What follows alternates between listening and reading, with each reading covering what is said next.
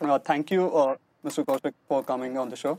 Thanks a lot. Uh, so we'll directly get in and uh, start to know that uh, you are as a director on many uh, at many companies. So I wanted to ask, at what time did you start feeling that yes, I'm made for business? And what was your first business? I so before I got into the family business, I used to play tennis. Uh, that's all I did till I was 21. Okay. Probably, I mean that, that's pretty much what I did. I homeschooled from 8th to 12th, Okay. and post that it was 15, 16 hour days on the tennis court. So that's pretty much all I did. I was 21. That's when I kind of decided I'm done with tennis, and I was trying to figure out what I want to do. Yeah. I was in the US at that point. Uh, I actually didn't believe I was good at anything else other than tennis. I actually thought if tennis didn't work out, I wouldn't succeed in life. Like, there's nothing else left for me to do. So I took three months off. I traveled around the US, uh, backpacked. Okay. And uh, because I was doing my own trip, I didn't want to spend my dad's money, so I started working. So I bartended, I mowed lawns, I catered, waited in restaurants, I coached tennis, and actually made more money than I, in those three months than I do today as well. so I had fun. I met a lot of people, and I. The thing was, when I did that travel, it was about meeting people and talking to them. Okay. So I started meeting a lot of uh, business people. And a lot of them started offering me jobs while I was there. And it was a interesting shift in my headspace saying, "Hey, maybe there's some value. Maybe I actually do know something. And I was only curious. I was only asking the right questions probably at that point. But because I asked the right questions, they felt this guy can add value because he's actually asking the right questions about our business. So uh, what are those right questions that you did ask them? I don't remember to be honest. It was I was just trying to understand. So I would, it was digging deeper for me to figure out what I want to do or what I would like. I just met a lot of people, a lot of strangers, had conversations with them. It was about what's. Uh, I mean, honestly, just figuring it, figuring it out. When they told me about something, I was curious. Uh, just being curious. I think, be as curious as you can to absorb as much information. Yeah. I usually got one hour with anybody, and these were, and because I was coaching tennis, I got lucky. I met CEOs of large companies, Right. and you only get that one hour with these people. In the one hour, how much information could I take off them was my goal. So I asked those questions and that kind of thing. So at the end of those three months, I came back. The goal was to just start working.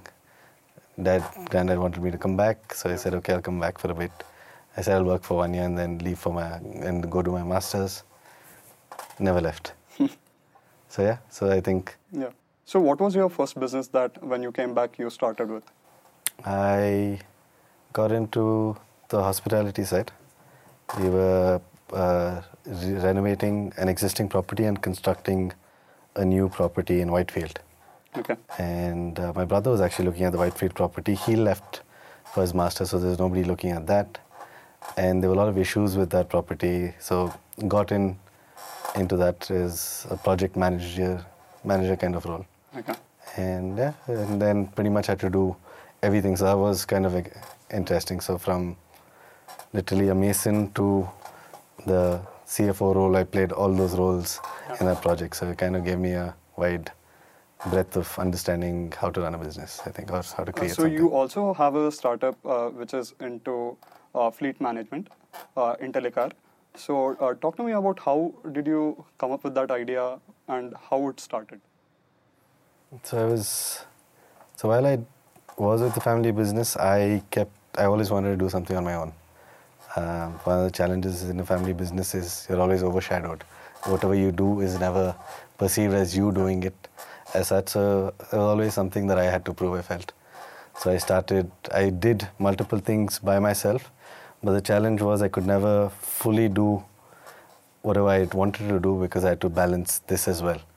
And I struggled. And I did three, four startups before that, uh, which I couldn't take it through. I don't think it failed necessarily because of a bad idea or bad execution.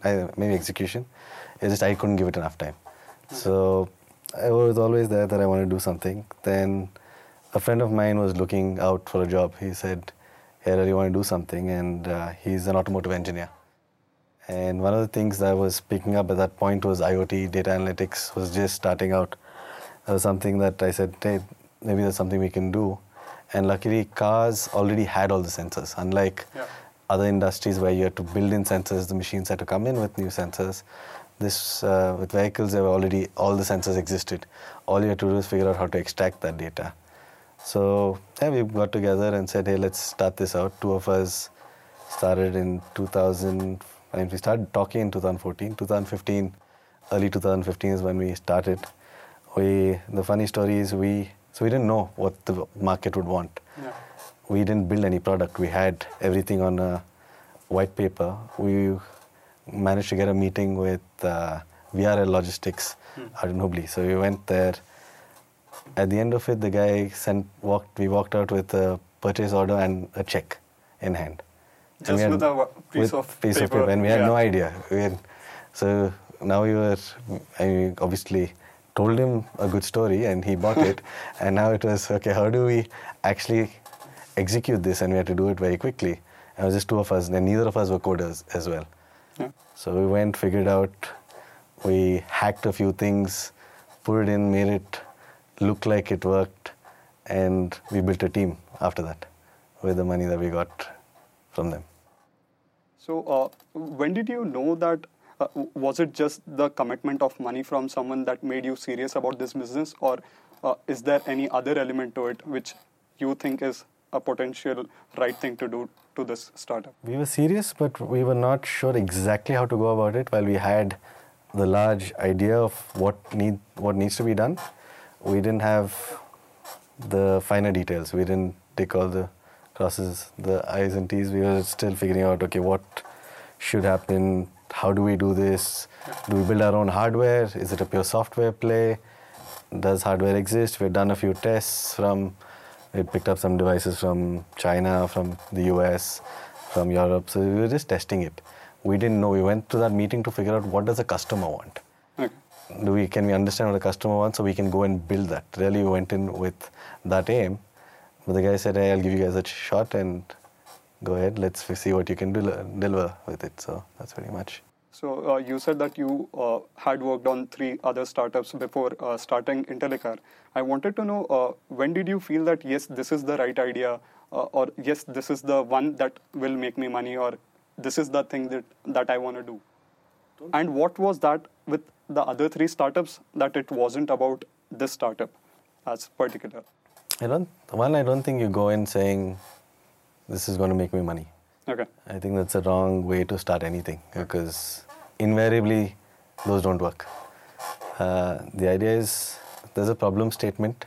You look at it and say, is somebody having a problem? Can I solve it? That's really how we went about doing uh, what for, with Intellicar. We said there's a problem statement. VRL wasn't necessarily our first customer, we were, the real customer we were targeting, Yeah. where we just got lucky with them. But we looked at uh, the market as such. That was when Zoomcar and all of these guys were kicking in. The idea was uh, you're renting out cars to random strangers, and India being the market it is, people are not going to take care of your vehicle. And we personally had taken those cars, we damaged everything in the car, returned it. They normally penalize you if there's an external damage. Internal damages, they have no idea who did it. So we went, we actually, that was our second customer. We went, we attached a device, we damaged the clutch, the brake, everything inside, returned the car, didn't get penalized even a penny. Went to the CEO of uh, Zoomcar and said, hey, I think you guys need us. And that's how we got the second contract.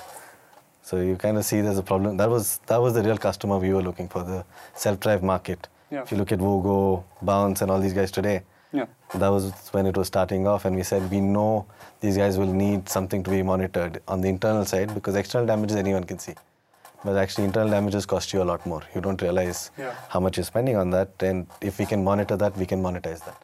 That's really the problem statement we saw, and we said this is how we go about. So we said there's a need and there's a way to solve that. Also, uh, even in the businesses nowadays, uh, more people think in saving the bottom line rather than having a top line of their own. So, yes, uh, there is a need in terms of uh, finding those solutions for companies to have their bottom line uh, cost saved. Uh, so, again, th- th- that comes under loss aversion as well. Uh, people are more concerned about what not to lose uh, rather than to gain something. So, what is it that for when you have a startup, when you do something, even entrepreneurs have that loss aversion prospect in their mind. What is that gain factor, or what, even though they go through losses, and yet they tend to stick to it? What is that gain factor uh, for any startup out there, or what is it for you? I think it's a combination. I don't think there's one answer to that. I think it depends on every company and where they are or what stage they are at. Uh, it's a different answer. Okay. So I don't think there's one single answer that could work for that. But it's a combination. Sometimes if you're making those losses, sometimes it's good to shut it down and move on. So you need to really look at it and say, how far can we go? And when is that turning point? And can I hold it also? Sometimes not everyone has the money to back it till it can grow. Sometimes you do. And you, you know it's going to make that turn. And sometimes you say, maybe it'll never make money. You should, I think you need to take a step back. A lot of times when you're in it, Yeah. You really believe in it. And if you see a lot Yeah. of people, they crazily believe in something. Yeah. And even it's really stupid, they continue to be. And sometimes it's hard to get out and you don't realize it when you're in it. So, what is the fine line of understanding, yes, I should stop now and start something new? What is that fine line there? Again, there's no single answer. Yeah. Sometimes that silver lining is right there and you have to keep chasing it and it happens after sometimes and sometimes I mean, honestly, there's no real, uh, there's no real right answer. But if you believe in it strongly, and you're able to take a step back and review it, Okay. and there are good advisors and mentors out there, and if you can get that from the consensus of people, not just individually by yourself, uh, I think that's a good time. I mean, to have somebody come in, take a look at your thing, and say, "Hey, it looks good." I think if you do these five things, stick on for X number of days longer, maybe there's a way to solve it, and then you continue doing it. I think it's hard to take that call by yourself uh, when you're in it. Uh, so, in the course of uh, running all of these companies, uh, there might be uh, failures that you have that you may have faced as well. So, what were uh, the top two, three, maybe learnings from each of those failures, and what basically for any new entrepreneur, what are those uh, common mistakes that at least someone should avoid? I think one is habits. Uh, can you constantly keep changing them when you realize there's mistakes? It's very easy. I mean, once you get used to a particular thing, it's very difficult to step back and realign yourself very quickly. Uh, I think that's something that I've had to do multiple times. Uh, I've had to change various aspects in myself and who I am over the years. And it's hard a lot of times. It's hard. A lot of times you believe what you're doing is right and this is the best way to do it. Uh, but sometimes you need to take a hard stance and change.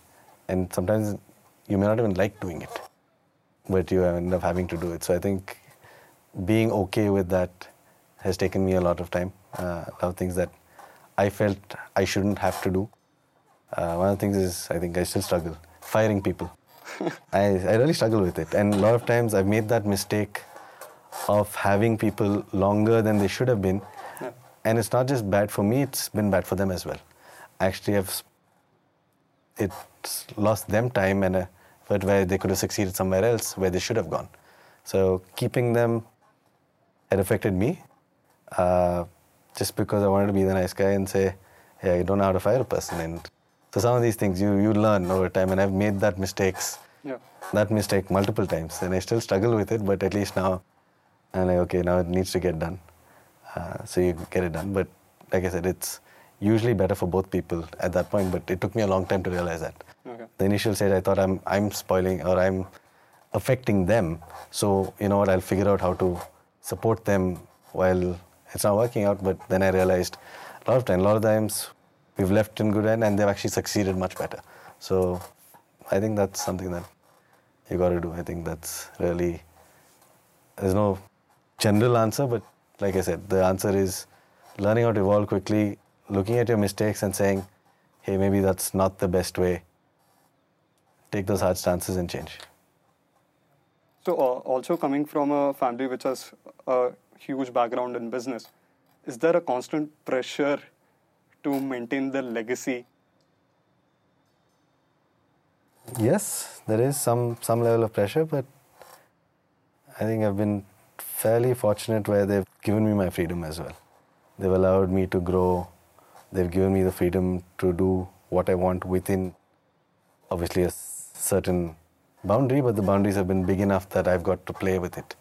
It's not been so set that I had to just follow the line. I don't think I would have survived in an environment like that. So I've been fairly fortunate where the pressure was there. I think I've been given enough freedom to figure figure out how I want to do or how I want to create my own space within that. So I think that's been fairly okay. Uh, what are the few uh, business uh, lessons that uh, you have learned from your dad and your granddad?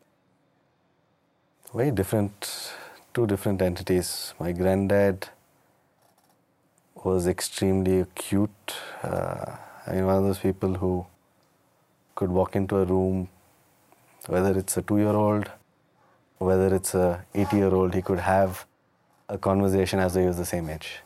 He could very quickly change and adapt to a particular location. I think he was successful mainly because of that. I think he's. Uh, my dad, on the other hand, he's not so much on that side a people's person, but he's someone who I enjoy more intellectually in terms of thinking of how do we solve larger problems. So he, someone while he's not very hands-on on the ground, he's somebody that I can have conversations about larger pictures. How how do you really solve large issues of the society? So there's different different sets of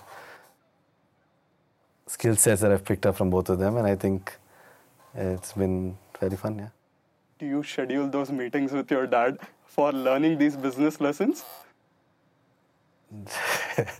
no, I think it's just been by being around. I, I don't meet him very much. Both yeah. of us, I actually don't get much time with them, but because of meetings, while you're in meetings, you kind of observe yeah. uh, various things. Bangalore traffic is the best place to have conversations. I think you have two, three hours stuck yeah. in traffic, so that's usually where the conversations happen. Okay. Uh, uh, let us talk about your uh, latest venture, uh, Atria University. What is the concept of Atria University? Common, so, I think personally, I didn't enjoy school or college. Uh, I, I second that. I didn't, and I felt it was a lot of waste of time. Uh, and it also, like I said, when I when I finished playing tennis, I didn't believe I was good at anything else because my marks were never good. So society made me believe I'm not as smart as the guy is getting better marks or whatever else, and probably you'll not succeed. This is a conceived notion that unfortunately uh, the traditional education system is. And when I got the opportunity to start working here, I never wanted that to be. I mean, I was on this side of the fence and I hated it. Why am I running an institute that's doing the same thing? Yeah. Uh, you're not really doing anything different. So the last few years, I'm sure you guys have seen it. Uh, a few things. I've been trying experiments, right. trying to see how to make it fun, how to actually make education education. Actually, yeah. a space where you learn, because you're spending eight hours a day. Um, also, things have changed. Earlier, memorization was critical. If you memorize stuff you could do well. Actually, even in business, even in work, you didn't really have to change very much. You knew something really well, yeah. uh, and you practiced it, and it worked. But today's day and age, everything's changing so quickly. Uh, you can't be specialized in one thing. So even if you spend four years just doing one thing with horseshoe um, blinders, uh, very difficult to succeed because robots will do that better than you. Um, so you look at all of those things and say, okay, how should a new age learning system look like? And that's really the premise of uh, what Atria University is going to do. Okay. The idea is to make people a lot more cross disciplinary, have a larger understanding of things. Uh, two, how to pick up skill sets. Hmm. Because, like I said, you have to, technology is going to change very quickly. Right. I mean, last year it was Bitcoin, this year something else. There's always, things are going to change so quickly uh, that you need to adapt. Unfortunately, today's um, society or today's kids who are going to get into the job world over the next few years are going to have to pretty much probably acquire a new skill set every year. And how do you pick up those skill sets? Because I don't think any university in those four years you're going to be relevant at the end of the four years with whatever I teach you. Yeah. So the idea is can we teach them enough to be able to learn quickly? There's information available online. Yeah. Uh, you can just giving them the skill sets of how to learn, how to use it, um, how to interact with people. I think that's something that's going away because of digitization. Yeah. How do you communicate and how do you ethically and sustainably do a lot of these things? I think that these are the premise of the education curriculum over the four years. If I can get people to look at these four five skill sets, Yeah. not necessarily a particular subject, I think we'll make successful uh, people at the end of it. I think that's really what the premise of Atria University is. So, for a student, uh, right now, all the Indian students, uh, they hate to go to college, uh, which is very clear. So, they uh, sort to online courses. Uh, they do certifications online, and that's what they think. Yes, this is the right thing to do. In midst of that, uh, when a university is like Atria University is coming up with the concept that yes, you come in, uh, that you explore your options, and in your second year, you choose which majors you want to do. Are these uh, are the Indian uh, students as such? Are they ready for something like this? I think so. I think doing anything that's slightly better than what the education system today is, you'll solve a big chunk of the problem itself. Uh, but yes, it's new. I think people need to understand what they're getting into. I think we've spoken to a lot of kids. We've gone to 250 schools over the last three months, and we've personally engaged with a lot of, uh, and the kids are excited. I think it's about educating the society that something like this can work, and also telling them that the traditional system, you're going eight hours a day, you're really picking up maybe one hour of information. So there's a lot of waste of time. I think if we can engage in those eight hours, you're one better off. Two, it is new. It is new. It is going to take us time to get this information out. It is going to take one or two batches of people coming out of this to really show the others that it works. But there's no right answer. I think online is a great way to learn, but Yeah. not everyone can learn online. Absolutely. If you actually look at the percentage of people who actually complete online courses, is less than 2%. Right. And that's because there's no real end goal with it. It's just trying to pick up a skill set. Yeah. And very few people are that focused that they can do it themselves. And that's why a physical space is required. Otherwise, I don't think physical spaces are required if there was something else. I think people need uh, mentorship, they need human contact. I think unless you do that, not everyone can stick to something. It's a very distracted online market which you can get lost Right. very easily. What should I do? How long should I do it? Will it work? Am I doing the right things? In a physical space, we can solve all of that. And I think that's what's going to happen. And a large chunk of what we are going to do in this physical space, actually, physical space is mainly for what you need in terms of labs and all of that. Yeah. A lot of your classes actually are going to be online. There's not going to be too much of classroom teaching. We're actually saying less than 10% of your time over the four years is going to be sitting in a classroom. The remaining 90% you're actually going to be out there on the field, either creating something, starting your own company, engaging, interacting. That's actually going to be 90% of what uh, your curriculum is going to look like. That's that's actually a need right now for all of us. Uh, basically, in my engineering, I wanted a curriculum like this, but uh, yeah, this is something which is uh, very exciting for any student out there. Uh, so, uh, Atria University, Intellicar, Atria Power, uh, Chalukya Hotels, all of these companies, all of the companies you take a major part in decision making, how do you manage your time? So I, I want to know how does your day look like? I have no idea. so it's a lot of. Unfortunately, I'm not. It may sound like I am very well organized. I am not. Yeah. And there is a lot of firefighting that I do, which I would like to move away from. I think there is a better way to plan and schedule a day. But one thing that I think I have learned to be very good at is switch on and switch off from one place to the other. I think Bangalore traffic helps in that as well. But Yeah. ability to go from a really shitty meeting when the fire is falling down to the next place where you have to solve something else, Yeah. you can't carry that baggage. You can't be thinking about that. Otherwise, you're going to be inefficient in every place. So, I think I've managed to do that well, and I've been very successful because of that. I don't think my scheduling has been great. I do fall off the tracks many times, and I've had people call me up, and um, I am still late for meetings, unfortunately, uh, which I'd like to change. But like I said, I think I do some things well, and there's some there's still a long way to go in terms of, I think, perfecting running all of this.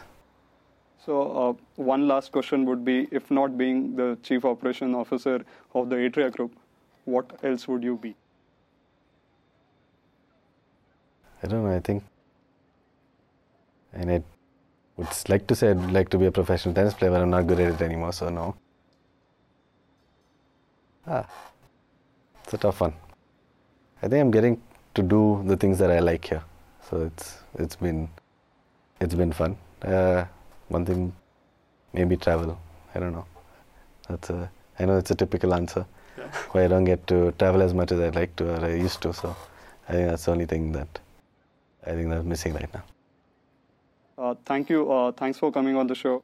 Good luck uh, with Atria University. I definitely think that yes, uh, all of the students out there do require something like this. Uh, thanks for your time. Thanks a lot.